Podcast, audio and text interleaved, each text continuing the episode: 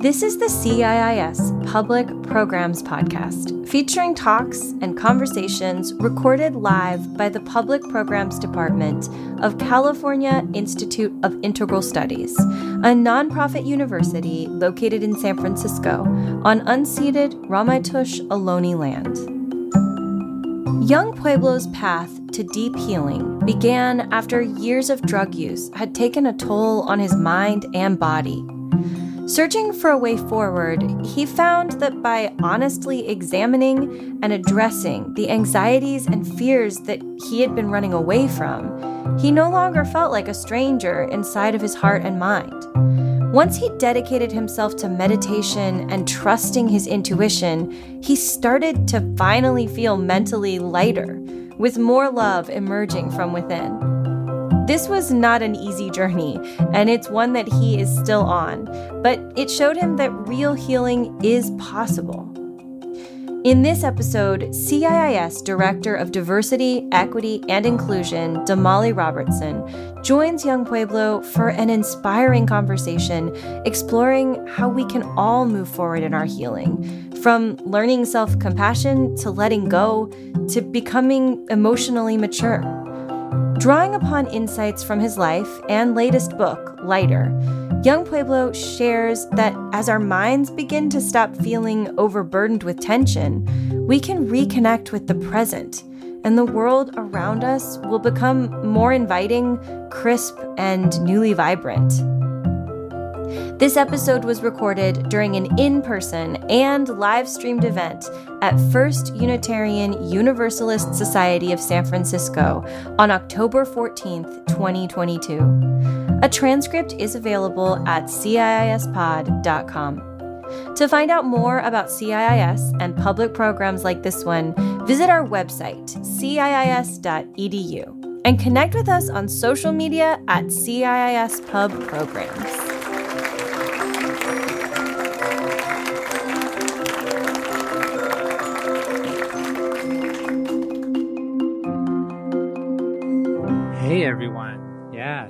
Thank you so much for coming. Yes, we are so excited to be here in Diego. I'm so excited to be talking to you tonight. I have a ton of questions. But before I dive in, I want to say how much I loved your book, Lighter. Thank you. Yeah, I really thought the book offered us a gift. So thank you for that. All right. So the first thing that I really want to ask you is how are you doing tonight and how is your heart? Uh, uh, thank you for asking. Um, I feel I feel a little um, like stunned. Um, so I found out I think two days ago that my book was a number one New York Times bestseller. Um,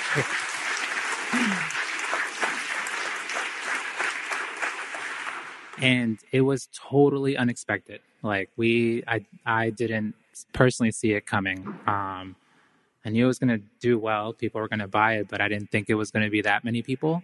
Um, so I feel like happy, but at the same time, it's like it's still it's going to take me a few days to process it. And but I'm really happy that my mom and dad are like super pumped. They're thrilled, um, and yeah, I feel good. Good. I'm really glad to hear that. I have, like I said, many, many questions for you. So I'm just going to dive in. I'm just going to dive Sure. in. Sure. You know, in the book, you talked about, you started out talking about your experiences with the 10 day Yeah. silent meditation retreats. And I had a friend say to me, I could not be silent for 10 whole days. That's not possible. And I really wondered, you know, what did that feel like in that, like, especially the first couple days? And what got you through that 10 day experience? Um, the first one was brutally difficult. Uh, like no lie. I I remember uh, I did the first one. It was July of 2012, and I had never done anything like that before. I think I had meditated once for like 20 minutes and I, I i didn't i didn't know what i was doing. I just like my wife and i we just sat on the ground we closed our eyes you know the timer and then it was like n- nothing happened you know? And, but then we decided to do this 10 day course because our friend sam um, he like he after he did his 10 day course he wrote us this email and it was so different from anything else that he had said to me before and this was someone that I had partied a ton with, like, you know, spent so much time with just doing silly things. And now he was writing to me about love, compassion, and goodwill. And, I was like, what? I was like, what happened? Um, so that was like the motivation was like, whatever happened to him, I, I need that, whatever it is. Um, so I went into it just not knowing what it was about. And it was really hard. Like I, I literally couldn't sit still. I, I was often, you know, like walking out of the meditation hall and walking back in and just like just feeling so much tension. And it was actually because the practice was working. Um, mm. and it wasn't until like day eight where I kind of settled down and, and, um, but after it was done, I knew that something had really changed, you know, like that, that my mind felt better than ever before. I, I really felt that uh, my mind felt lighter and it was a enough, enough, you know, like sort of enough deconditioning happened that I knew that I needed to go back because I didn't understand it. I didn't really, you know, deeply appreciate the practice yet. So I signed up for another one in September of uh, 2012. And then over time, I kept doing them and I still do them now. Um, but they're just so super powerful. Yeah, and I feel like in the book you credited that practice in particular for healing, for supporting your healing journey as like one tool. And it really, you know, left me thinking it sounds like something that a practice that could be available to many people. And I wondered, why do you think it's so important to have a practice? And why do you think it's so important to begin a healing journey? I think it's one of the best ways that we can invest in ourselves. I feel like all of us who are here, um, really all of us who are alive in the planet right now, like we live in a really special time, uh, a very difficult time, but also a time that's historically unprecedented, where you have all these different modalities from you know the eastern world the western world indigenous practices. You just you just have so much available to you that can actually create a tangible difference in your mind and heart. And you know so whether your thing is like meditating or whether it's therapy there, there are a lot of different avenues that you can use to heal yourself. So why not do it? Like, even if you haven't experienced very serious trauma, there's something important to realize where every time you have a strong reaction, every time you have a strong reaction of anger or sadness or jealousy or whatever it is that you're feeling very strongly, it imprints itself onto the mind and it predisposes you to feeling that again and again. So when you realize that your mind is slowly accumulating, slowly getting knotted up, it actually limits your future. It actually creates a situation where you're repeating the past over and over again. So, if you want to live a more expansive present and future, then it calls for some deconditioning work, which is basically healing yourself. Yeah, thank you. And with that, it brings me to a question about reactivity. I mean, I can tell you so often I hear people say, This person made me do this, this person made me angry. This person, you know, it's like a lot of finger pointing. And I think mm-hmm. that often leads to a lot of reactions, you know? But I think you state really kind of, you know, I think thankfully, I'm glad you state this, but I'd love you to expound on it here that we're responsible for how we react. That, you know, there's no one making us do anything. And this is me paraphrasing, but you know, you, you point to responsibility. So I'd love to hear you talk a little bit more about um, the reactivity that arises, but also our responsibility in that. Yeah, I, th- I think it's a really it's an unpopular truth, right? It would be a lot easier if we could just point and say, you know, it's because of you. This is how I feel, and to a certain degree, a certain degree, that's true. But you also have to realize that your perception and your reaction is happening in your own mind. So even if someone says something offensive to you, does some, something, um, you know, egregious towards you, like that doesn't take away from the action. Like what they did is totally wrong, right? But at the same time, what's happening in the mind? It's you in the, it's, it's, it's your mind replaying that situation over and over again in a way where it's increasing that heaviness and when we want to reclaim our power, we're not actually reclaiming our power from someone else. We're reclaiming our power from these blind habit patterns that are happening in our minds, where we're just like so quick to anger, so quick to uh, sadness or anxiety. It just it just happens before we even realize that we have a choice.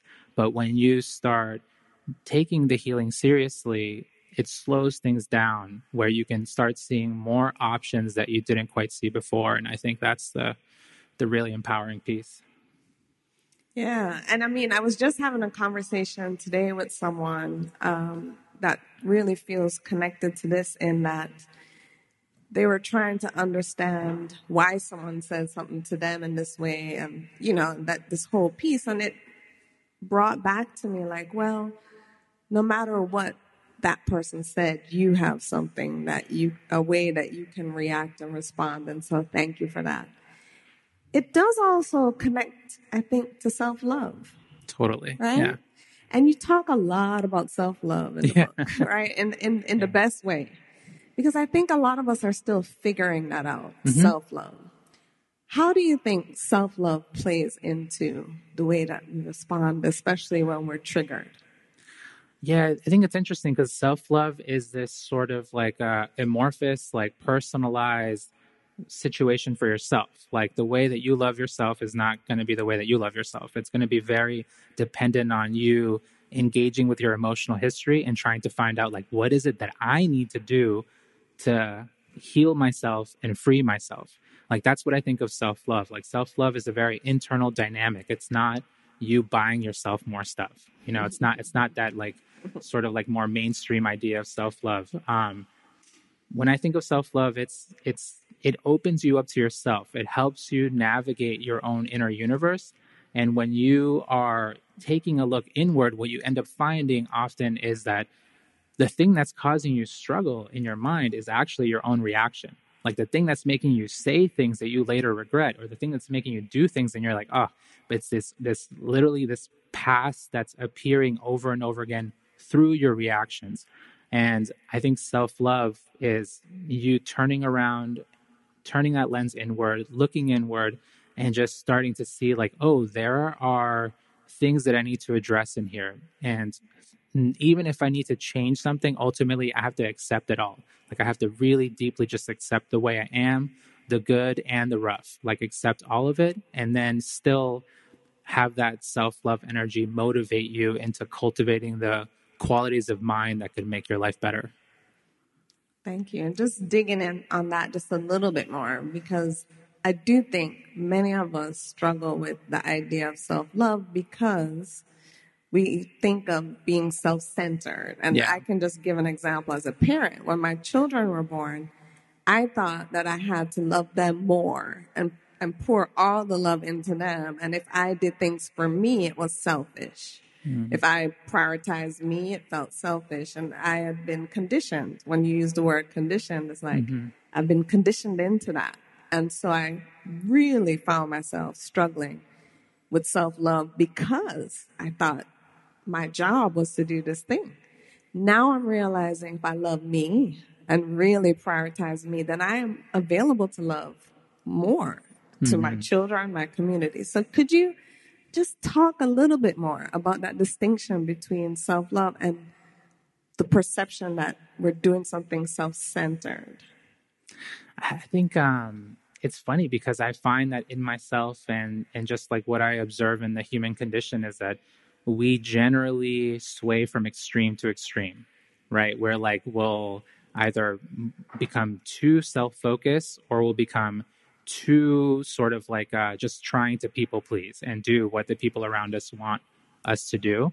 But I think real self love has a few caveats, right? It'll it's meant to be a balancer. It's meant to be a reju- rejuvenating thing and nourishing so that you can better show up for yourself and for the people around you that you really love, the people that you work with, um, your friends, your family, your intimate partners. Like, if there's no self love, if there's no, and I'm talking active self love, like you literally doing the things that will help nourish you and free you, um, then it's going to create a situation where your relationship is no longer rejuvenating. You know, it's no longer um, like that connection isn't fully there because the connection inside of you isn't fully there.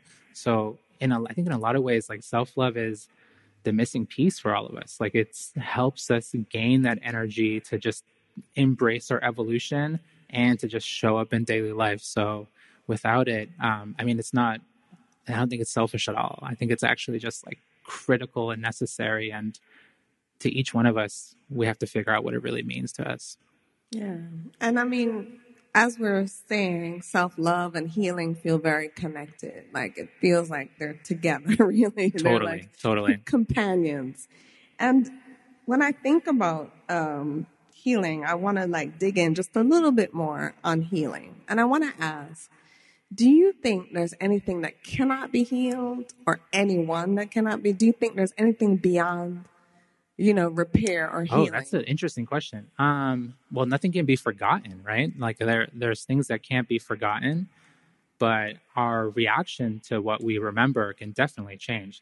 The mind is incredibly malleable. Um, it's it, what matters is what you put into it and what you really allow it to do. But no, I think healing is possible as long as the individual is is willing to try and not just try, but to try again and again because if you think about it, the reactive patterns of our minds, they've been happening our entire lives. Like since you were a mm-hmm. baby, like over and over and over and over, countless reactions. And they've built up over time. So when a lot of people, you know, they enter their healing journeys, they expect these like bountiful and immediate results that just are life changing, you know, with five minutes of meditation but like that's that's not going to cut it uh-uh. right? You gotta like there may be something there but you gotta keep going at it because if you want to develop the quality of presence then you have to build it up like a muscle. You know like when i think of meditating like meditating is literally a mental gym. Like when i go to retreats it's like okay i'm going to go work out my mind for 30 days and i'm building the qualities of self-awareness. I'm building building the quality of equanimity um, and generally just that sort of ability to slow down and move intentionally. Yeah. Mm-hmm. So, I mean, I've had teachers say it's a lifelong journey. It's continually unfolding. You would agree with that? that oh, totally. I think it's. I think it's totally. Um, and it depends on the path that you walk, right? So there's there's healing where I think of healing as you know that the healing has been real if you're able to decrease the intensity of the reaction. So if you realize that you've been able to respond to a situation with a little less anger, then that's a lot of healing has happened there. If you're able to like deal with a situation with a little less mental turbulence than normal, then that's that's powerful. That's progress. Um, but then there's also, uh, I think, liberation. So in terms of like a actual spiritual path, like for me personally, like meditation, the Vipassana meditation that I'm a part of, uh, the the you know the retreats that I go to, I went to them for healing, but over time, as I started understanding the Buddha's teaching more and more, it opened me up to the possibility of liberation, and I thought that was just a wonderful um, like opportunity, you know. And, and liberation is a very long path, but what it basically offers you is this opportunity to end suffering like to literally to to come out of suffering as as a whole. And i think that's just so um, it's difficult to do but it's possible. And in a lot of ways i think of healing and liberation moving alongside each other for a long time. They'll like do that similar work but liberation itself it just takes itself to a whole you know further step. Like we're talking like you know jesus and the buddha and I think every single individual has that capacity, but it takes a lot of work. So that's why I wrote Lighter because it's very difficult to become enlightened, but it's totally possible to make your mind lighter. Oh, thank you. And you know, your mention of liberation made me actually think about activism as well and made mm-hmm. me think about our activists. You know, we are in a world where um, there's a lot happening and we have a lot of activism and engaged folks. And so I wanted to ask you a little bit about activism for just a moment. I think in our culture, activists sometimes get criticism, um, you know, and I think though that it takes a lot of courage and it takes a lot of power and commitment to be an activist. And as someone who was an activist, can you just tell us what was the best part of that? What was the best part of being an activist?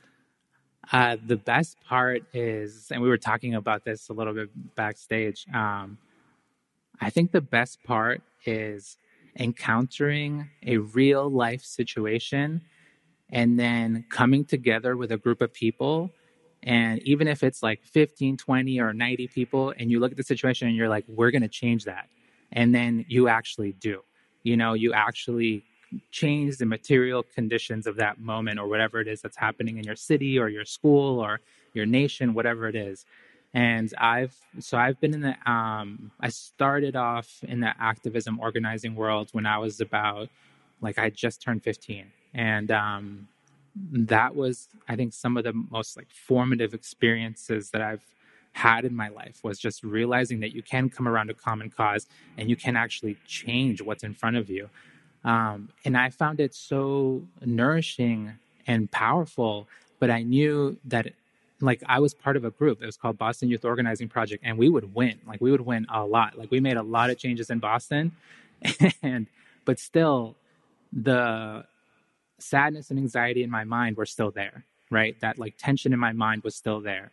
And it wasn't until when I turned 24 and I started meditating um, that I started seeing, I was like, oh, I was like, liberation doesn't just have an external dynamic, right? It's, it's, it can, we can create a situation where life allows all of us to flourish, like all individuals, no matter where you come from. So that to me, that's what I think of as external liberation. But there's an internal dynamic to it where I can free my mind, like I can heal myself so that I no longer carry this mental weight anymore. And I think it's, you know, we're fortunate that we live in a, at a time where, you know, there's there's obviously a lot of work that we have to do to make the world a better place. Like this century that we live in has some daunting challenges.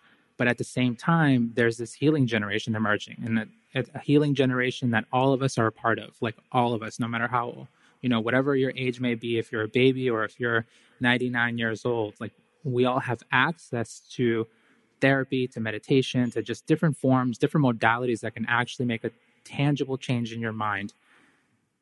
And I think that's what's going to create this like next wave of organizers and activists that are going to help it's going to help them be more creative and be able to look at old problems in new ways and to just be able to imagine different structures that we can live in, different, more compassionate structures. And I think sometimes activists get a bad rep, but I'm glad that people even have the courage to want to change the world because now that we can combine that with healing, it's going to make it way more powerful.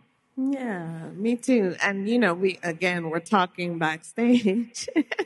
and I did ask, and I want to ask again just a little bit more about the activists where you know, we see the rage, we see the mm. burnout, we see the overwhelm. I think there's this mix because activists, I think, just go hard. I mean, yeah. there's so much energy devoted to the change.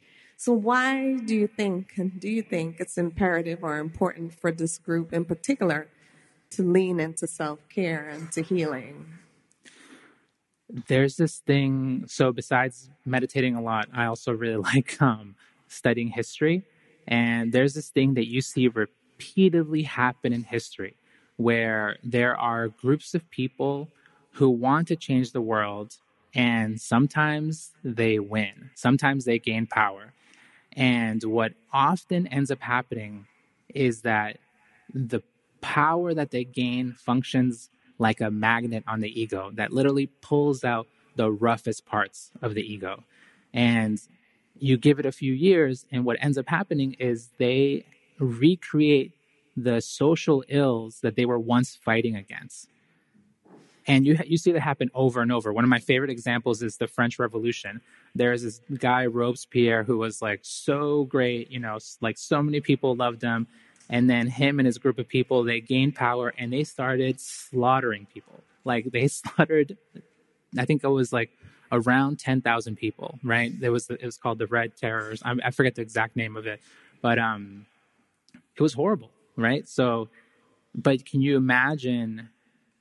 what the potential is there to be able to take ideals that are great ideals to make the world more compassionate to make the world um, just to support those conditions for human flourishing for human dignity um, but if you can support a person through that by giving them the tools to help heal themselves i think that creates the situation where when power does come, when when situations do change, the magnet of power won't have that much roughness to grab on when it shines on the ego.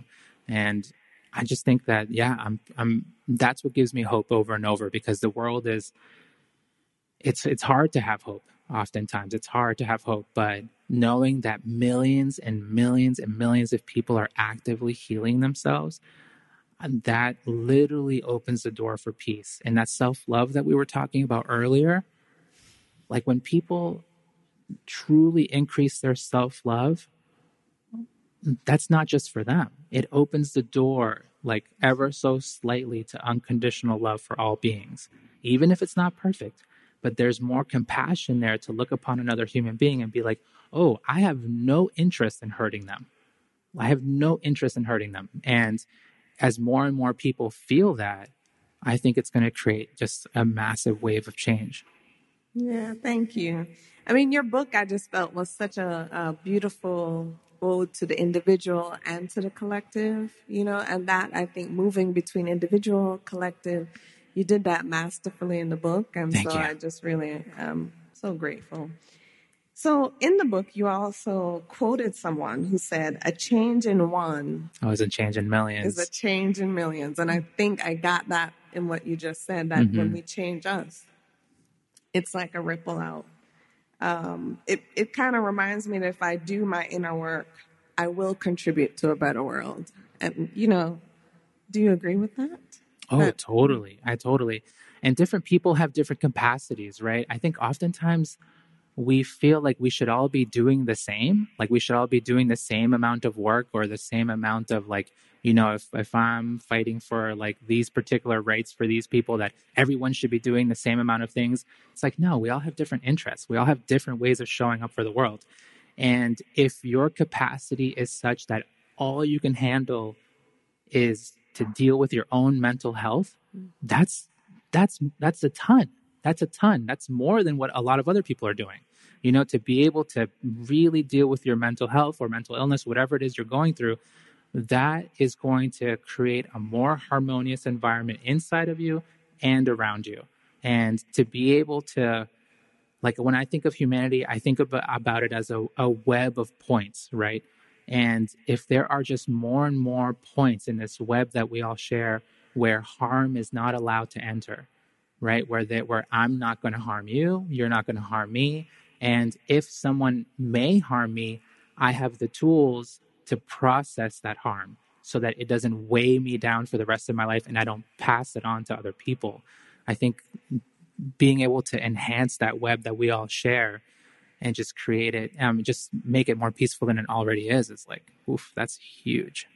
Yeah, thank you for making that point about the fact that just doing the best you can for you contributes to a more harmonious collective so that it, oh. it, you might not be an activist. You totally. and, out, and, and then there are going to be other people who can like heal themselves and they can like be a part of multiple campaigns and they can, you know, and great. Thank you for your energy. But not everybody has that type of energy. Right, right. Yeah. Yeah, thank you for that. Yeah. I do want to go back to like the individual experience, you know, the self love, this healing journey, and pick out a couple pieces to ask you about. Attachment. I think change, hmm. the fear of change, and our are clinging to things, right? So I confess that I am struggling often with attachment. When something changes abruptly in particular, I can feel really destabilized and mm-hmm. like, oh, I don't like that feeling. You're right. I have a hard time. But I know I'm not alone. Why do you think so many people struggle with change? uh, yeah, we all struggle with it. I think it's because the mind is geared towards survival first. I think that's the like the predominant mode of the mind. It's like I'm a hunter gatherer. How can I make it from here to there? Right? Like from from today to tomorrow. So when you think about that mode of survival, this is why survival tendencies wrap themselves around trauma because it's like it's I need safety, right? I need to survive. But the thing about survival mentality and the ego loves survival. Like that's that's the purpose of the ego. The ego formulates a sense of I so that you can figure out how I get from here to there. Um, but we don't live in that type of society anymore. We live in such a complex, robust, and sometimes abundant society. Um, but if we want to really be happy, if we want to live better lives, we need to figure out how to cultivate our minds in a way where we're not living from a place of ego. Instead, we're living from a place of compassion compassion for ourselves and compassion for other people. Um, but the, when you think about what's keeping the ego together, it's just a massive series of attachments. It's like I'm, you know, I'm Diego and I love Sarah and my mom is so and so and it's like all these things that I just want to continue existing. And every time every time I think of ego it's like my hand goes like this. It's like I'm clinging grabbing something you know? But um that attachment it can be soothed it can be overcome it can be sort of you know instead of having this like gripped hand you can live with a more open hand and I think it's it's possible but it takes work it takes work I yeah. think I think that's that's an understatement, probably. thank you. Um, there's something that you said about the path to security being found in letting go, mm. or there's something along those lines. And I thought to myself, it felt counterintuitive. It doesn't feel like what I'm processing. I'm like, really? Like, I can feel more secure by letting go, but I'd love to hear like what you intend with that thought around letting go actually gives us, I think, a little bit more security? I'm curious. I think it's um, that's a great question. I think it's something that I find repeatedly in my own life when I really want something to happen, my energy just gets so knotted up. Like I, I just be like I can feel how I'm full of blocks, right? Like this like attachment to wanting to something to happen.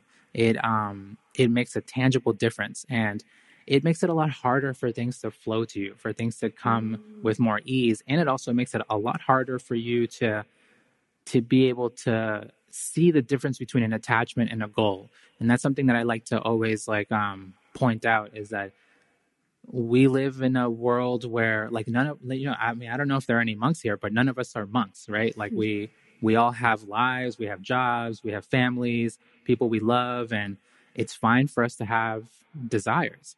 Um, that's one thing that I find that was tough about the introduction of the Buddhist teaching and a lot of Eastern teachings into the Western world was that they referred to um, desire as a source of uh, suffering, as a source of misery.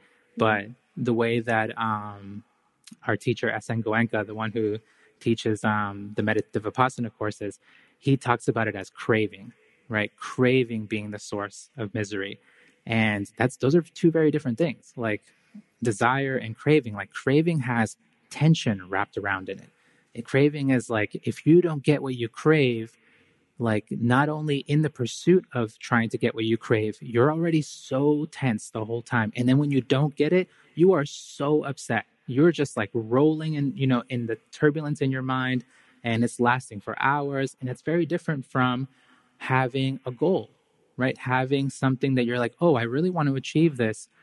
And let me keep trying. Let me figure out a good way to do this. And then when you don't get what you want, you're like, okay, wow, I didn't get what I want, but let me let me go back to the drawing board. Let me sort of strategize a little more and figure out how I can do things better so I can keep working towards what I want to develop or what I want to happen. And it was funny because that was one of the first questions that I asked my first Vipassana teacher. I was like, wasn't the Buddha craving enlightenment? Mm-hmm. And he was like, no. He was like, there's a huge difference between a craving and a goal. Like the Buddha, like he realized multiple times over and over that he wasn't enlightened and that he needed to figure out a better way to meditate and eventually got what he was seeking. Hmm. Wow. I love the distinction between that uh, the craving and the desire and then the goal. Mm-hmm. Like, you know, I love that. Thank you. Um, I think, you know, thinking again about the individual and our work, feelings, I think, are something that we're always working through as well. And, you know, you said uh, in the book that you can feel it without becoming it. Mm-hmm. And I really thought that was huge. Like for me, it was a huge, like, oh, because I think there's two sides to this that people are often avoiding feelings. You know, it's just too hard sometimes to feel. And then on the other side, they attach to the feeling. I am angry. I am sad. I am, I am, I am. There's a lot of those. And I wondered, um, you know, it sounds like you're saying both are good. Feel, please feel, but don't become the feeling. Mm-hmm. And I would love to hear you just talk a little bit more about that. Yeah, I think that's like like the skill, like the skill that we're that's I and I I intentionally mentioned it multiple times in lighter because I wanted to just hit at it in like as many different ways. Like, can I talk about it as a fire? Can I talk about it as like, you know, in, in so many different metaphors? But I think a lot of people that not just meditators, but people who turn that lens inward, whether you're working with a therapist or whatever it is that you're doing, where you're really trying to understand yourself better, what you end up finding is that over time, it creates more space in the mind. Like you being aware of your mental movements, it allows this spaciousness so that you can essentially encounter the different emotions, see them fluctuate, and simultaneously be with them without letting them take control or without feeding them and letting them, you know, take over your actions and run away with your thoughts and to the point where you wake up in the morning and you're like, oh wow, like, you know, I don't I don't feel great today. And that's fine. You know, I'm gonna I'm gonna be gentle towards myself today. I'm going to, you know, not demand myself to, you know, check off so many things off the list. I'm just going to take it a little more easier today. I'm going to let the people around me know, like, you know, like if I ever feel like that, um, I let my wife know right in the morning. I'm just like, oh, I don't feel that good. And then it's like, great, I know and she knows. And, you know, and if it's the reverse, like we figure out ways to support each other. But being able to just acknowledge and let yourself feel like, okay, I don't feel great, but now let me just be with it and walk with it because it's just another impermanent thing. It's another thing that's going to change. And then when you don't find yourself feeding that fire, it actually burns away a lot faster. Yeah. Thank you. And I mean, I, I noted the difference in language. Um, I am angry is very different than anger has come up. Yeah. I am anxious is very different than I have a lot of anxiety moving through me. And why do you think it's important to name those things in, in those very kind of very distinct ways that you share in the book? I think it's more truthful right? It's it's easier to realize that like it's all a changing situation. Everything that's happening inside of you, all of these emotions that you're feeling, they're constantly changing.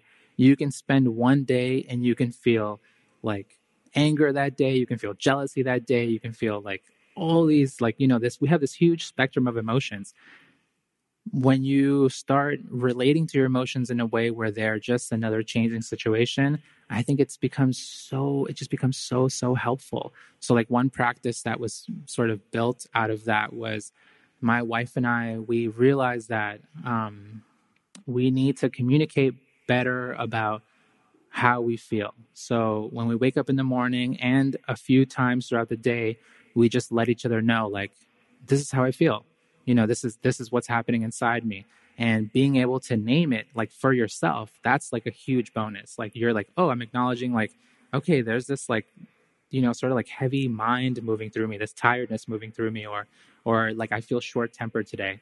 Um and being able to say it in a way where it's like it's temporary. It's not who i am. Like i am not sadness right? Sadness is just moving mm-hmm. through me. Um it makes it so helpful so that both people know or whomever you're in proximity towards when you're both aware it makes it a lot easier to not fall into the trap of like unnecessary arguments. Because so many times emotions if you don't pay attention to what's happening into your mind then it's very easy for your mind to just like whisk you away into these like illogical arguments. And it's so funny because I see that happening in myself. It's like sometimes I'll be upset and I'll try to figure out how it's my wife's fault. and and it's not her fault at all. You know, it's not and this happens to the both of us like repeatedly, but now it's um it's just helpful to be like, oh, like this is how I'm feeling and like and a lot of times it's not that deep. And like, this is something that as people who are actively healing themselves, realize that you know the things that happened to your childhood like it's really important to understand like where your dynamics are coming from but it's also very easy to become way too focused on the past. And it's really valuable to realize that your healing is actually happening in the present moment with how you relate to how you're feeling in that moment. So if you get too stuck on the past and you're like oh like i feel this way because you know this specific thing happened with my mom back in the you know when I was a child. Like that may be so but some t- some days you're you don't feel good and you're short tempered because you had 6 hours of sleep instead of 8 hours of sleep. You know like it's some it's sometimes it's just not that deep and it's it's just but but what matters is the opportunity of healing is still there right? It's still available to you because you still have, okay, I have this tense situation inside of me, but how am I going to show up for it? How am I going to deal with it? And you can still sort of like burn away whatever uh, emotion is coming up by just giving it the space that it needs without becoming it. Yeah, I, I love that. And, you know, I love the entire book. But anyway, um, I want to talk a little bit about your relationship with your wife, Sarah. Sure. And, um, you know, you do talk about, and I know friends of mine and I talk about the you complete me narrative, you know, the mm. oh, I met you and I found myself kind of stuff that we get taught. And the conditioning and the deconditioning that needs to happen is so evident. And I love the way that you wrote about that in the book. And so I want to ask you, you know, in particular in your relationship with your wife, you know, this idea that you're on a journey, a healing journey. She's on a healing journey. And then there's the relationship. Mm-hmm. So it feels like there's almost three components yeah, at work. Exactly. Tell us a little bit about that and how you found that. Uh, it became clear over time. So, like a little backstory, right? Uh, my wife and I, we first got together when she was 18 and I was 19. And it was a mess like it, it was it was um the first like six years of our relationship it was rough because like i didn't know myself she didn't know herself we were just like figuring it out. Like there it was clear that there was a strong connection between the two of us but there was nothing to hold the connection. Like there was no like if you added up our emotional maturity it would equal zero you know like and and it the the change came, you know, and it, it was funny too because a lot of times in that six year period, like there were so many times where we almost didn't make it. Times where we actually even like broke up temporarily and then got back together, but it was rough. And if it weren't for us starting to meditate and do our separate individual work, um, what slowly started happening was that harmony started manifesting within ourselves as individuals. Mm-hmm. And we started building the quality, probably the most critical quality that was missing in the both of us was self awareness. Like I couldn't, like I didn't see myself. I couldn't see myself. And when I started to see myself, I was like, oh, like I'm being an idiot. Like, um, like, you know, and, um, and over time, we were able to, like, when we had disagreements, we were able to just like slow it down, to calm it down, because we used to, we used to like really get into it and have these like crazy fights and and both of us we were trying to win and that was like the big change right? It was like we were constantly trying to win and what's funny now when i think about like what we were doing in the past like we were both vying for domination like because what is winning like winning is like i win you lose and and because we were both trying to win like the fights would just last so long and they'd be exhausting and they would drag out for days but over time we realized that it's not about winning, it's about understanding each other. And there's something beautiful, like Thich Nhat Hanh talks about understanding as a form of love. And I really understand why now, because when we change the situation between the two of us so that when we would have arguments, it's like, okay, I want to hear what you're feeling. Like, I want to hear your perspective, and I'm going to do my best to listen to it selflessly. Like, I just want to hear what's happening to you and like what your story is. And then when she tells her story, then I tell my story. And like that, we take turns to just do our best to understand each other. And it's funny because the moment when we understand each other, like the energy of the argument just fizzles out and we can just be like, oh, okay, it's, it's, it's done. Um, but I think it, it's, it, it was a slow build, you know, and like, we're not perfect at all. Like we're, um, like we're working on it, but it's um it's been a beautiful journey just like having calmer fights it's like the best the, the, the, best thing and it sounds like not trying to win no know? yeah nobody's yeah. trying to win anymore yeah we both win now yeah and Thich Nhat Hanh he has a talk about the four elements of love that mm-hmm. I, I listen to and he does talk about understanding and he's such a beautiful a beautiful teacher i just want to take a moment to bring him into the space yeah. Um, emotional maturity. You mentioned it in that, um, you know, in that stream of thought that you just shared.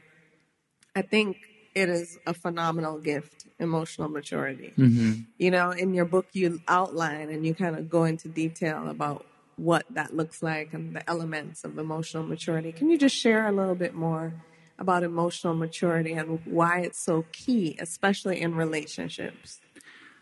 I think you you get to see the emotional maturity in relationships, right? There are moments where like what we like building off of what we were talking about earlier, right? When you're feeling some sort of heavy emotion or another and you realize it, you give it the space it needs and then you give it the time. Like you don't know how long it'll be there, but you're but you're intentionally not trying to feed it. When you do that, you're actually creating a situation where you're no longer going to project that onto another person. And I think that's like the crux of emotional maturity is like, I feel heavy right now, but I'm not going to throw this on you. Mm. And when you're able to do that for the people around you, oh, your relationships are going to flourish. Like you're, you're going to, you know, you're going to be able to go so much deeper with each other and I think um like it, it takes time, right? It takes the skill, but it's absolutely possible because the same way it was possible for us to like roll in anger and roll in sadness, it's also possible for us to like stand up in our emotional maturity, but it takes repetition. Like I really like I really think that in a lot of ways healing is repetition and it's that's where our emotional maturity comes from. Yeah. Thank you. Another relationship that you share about in the book was a relationship with your dad yeah. and how that changed. And, you know, for any of us who have ever had the struggles with challenged parental relationships, I thought it was like a beam of hope for, for those of us. So I wanted to just talk a little bit about that because what I got from it was that he didn't change.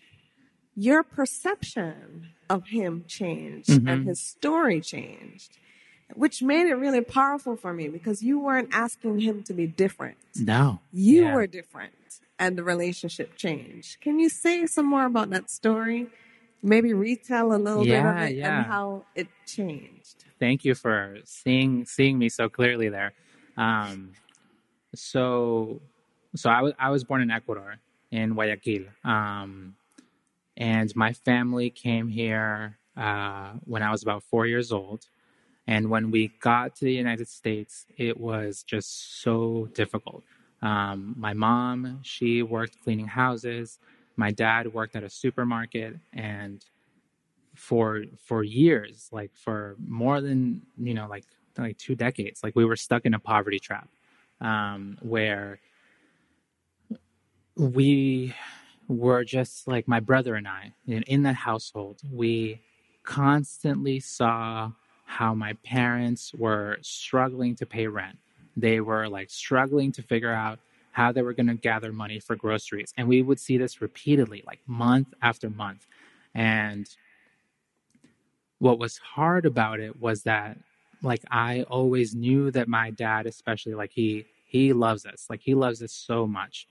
Um, but the way he shows his love is in a very like old school manner provider you know like i am going to give you the things that you need to live and but he wasn't very vocal about his emotions he wasn't very um you know like he like hug you and tell you don't you're doing a great job type person.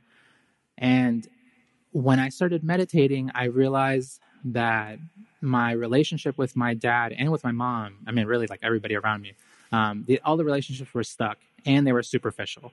Um, so what i sort of challenged myself to do was like i'm like i'm so grateful to my dad like so so grateful. Like it was his idea for us to come here and we were lucky enough that it actually worked out you know like like coming to the united states is a huge risk and it doesn't work out for everybody um, i've seen it not work out for a lot of people uh, the, the example i like to give is that when, when i was going to high school in the boston public schools if you were latino if you were latinx you had a 50% chance of graduating high school.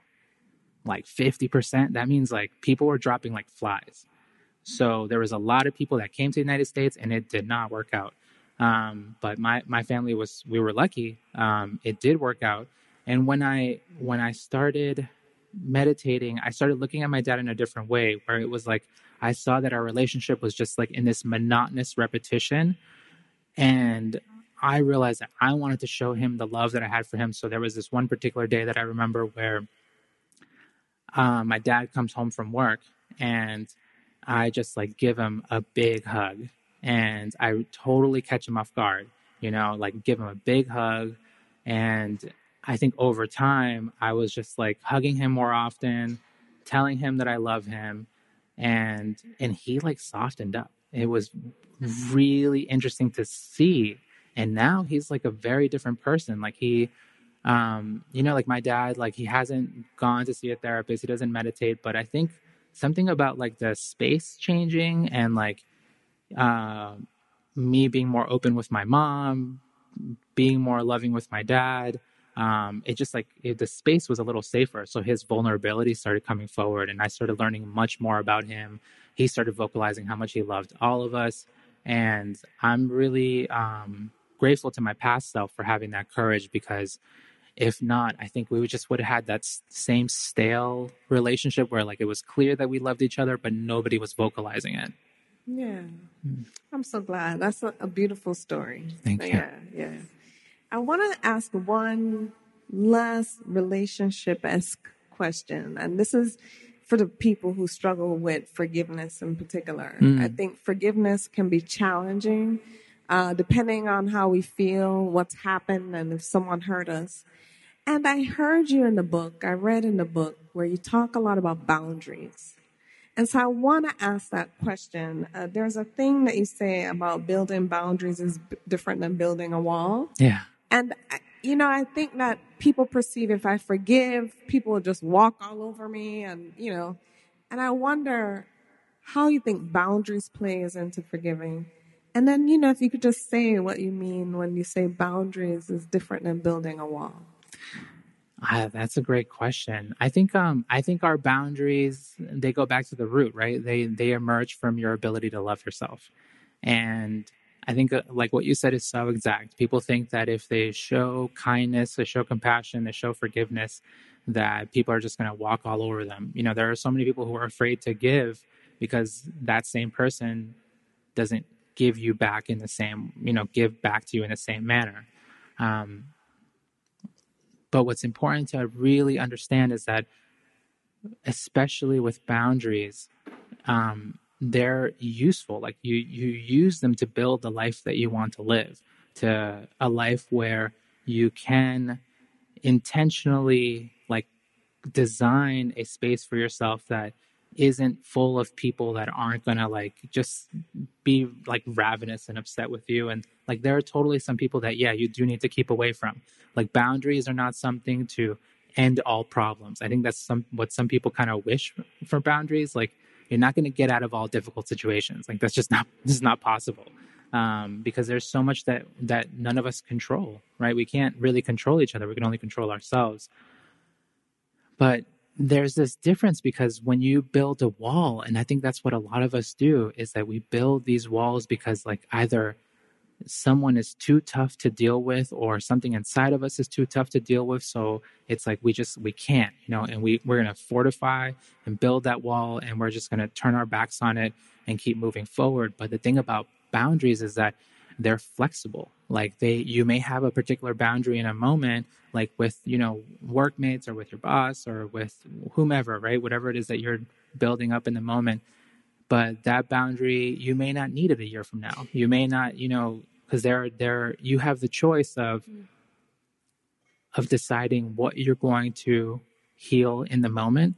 And sometimes you may have so much to heal that it makes sense to only deal with a particular part of your story than all of it.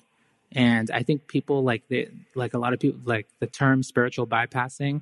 It's become so kind of like it's become so intense where it's like yeah you're supposed to like accept everything at once and it's like what if everything is too much to accept at once mm. you know there's like so much going on there's so much going on so if you're a person who's dealt with so much trauma or you know the, there's so many mental health issues then of course like you're going to want to like deal with certain things at once and then deal with things later as you're building your strength. So don't ever feel like you're like oh if you're a spiritual person you have to like be 100% accepting of yourself 24 7 it's like make sure that your healing is sustainable because it's easy to bring up too many things at once. Like it's you, if you bring up too many things at once and you kind of scare yourself and you're like, whoa, I don't even want to see what, what else is in there and you just stop your journey, then that's obviously not good because you want to put time into it. So I find that we need to be really just really aware that it's fine to build boundaries. It's helpful to build boundaries, like intentionally design your life. Running away from something for the for the rest of your life like that's building a wall and that's obviously not going to be helpful but it's your choice about when you want to deal with something so yeah do it in a way that's sustainable for you Thank you. Because I want people to know that this book also offers a lot of ideas about our collective good, about oh, what yeah. might be possible beyond what we're currently experiencing. Mm-hmm. And so you have this idea in there about social media and platforms and things that could be designed with the user's well-being in mind. Yeah. And I really didn't want us to close out without talking about the new world we can imagine together. And if you could just say a few words about that. I love that we're talking about this like in San Francisco. Like I don't know if y'all realize, but you have like you've built the world. Like it's it's strange, you know. Like um, oftentimes, like I lived in New York City for seven years, and like New York City, like we think we're like the capital of the world, but in a huge way, like y'all built the internet, and and it's it has its like great things about it, of course, but uh, we're starting to realize that there's there are massive problems with the way that we've constructed the internet.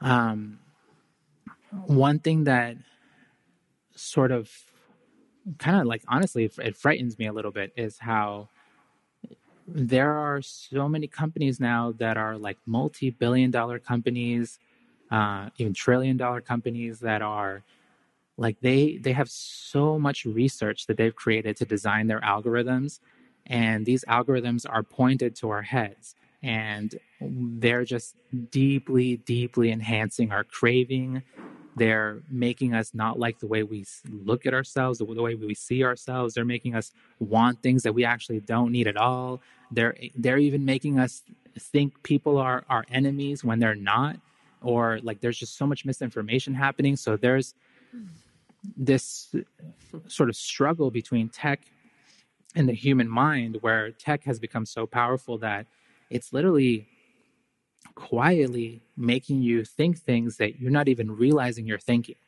And what I've seen from it um, is that there has to be another way. And this happens often, right? This happens like where new technologies will emerge and they become really powerful really quickly.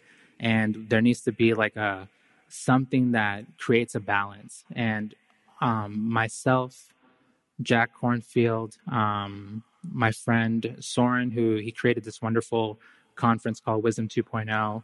Um, another friend, Bradley Horowitz, who he led the team that developed Gmail. Um, and our two friends, Ruchika and Cecily. Ruchika, she led the well-being and learning department at Google, and uh, Cecily is this like powerhouse lawyer who's also the COO of this like huge crypto firm.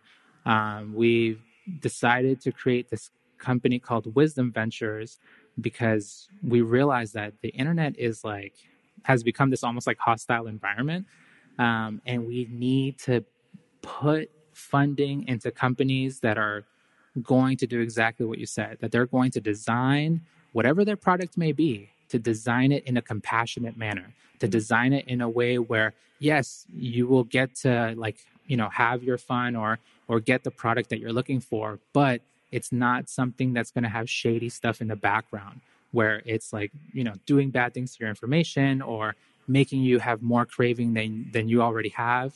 So yeah, we started working on Wisdom Ventures and trying to find companies whether they're wellness companies or whether they're just, you know, like new forms of social media, like uh, just whatever we have now, we're trying to just develop the next decade of it in a much more humanistic manner, like the type of companies that are just going to support our mental well being. So, yeah, I'm pretty excited about that.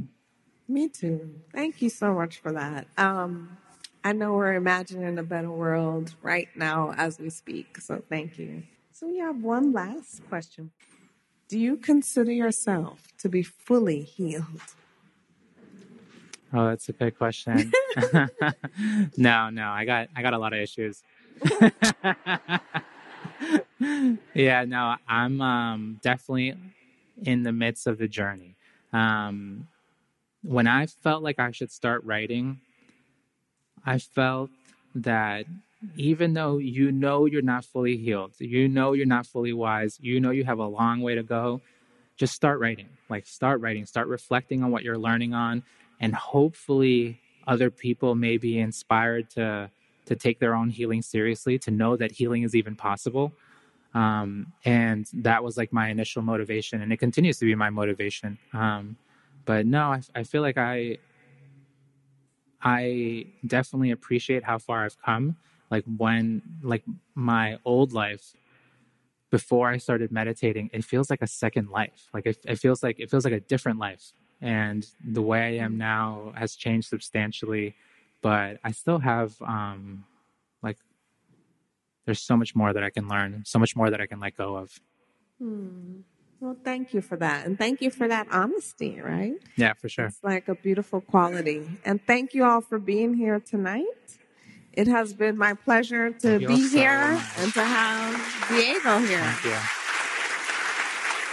Thank you. Thank you.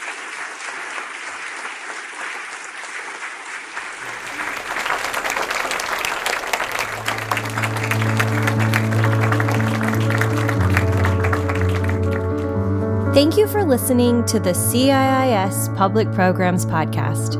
Our talks and conversations are presented live in San Francisco, California. We recognize that our university's building in San Francisco occupies traditional, unceded Ramaytush Ohlone lands. If you are interested in learning more about Native lands, languages, and territories, the website native-land.ca is a helpful resource for you to learn about and acknowledge the Indigenous land where you live.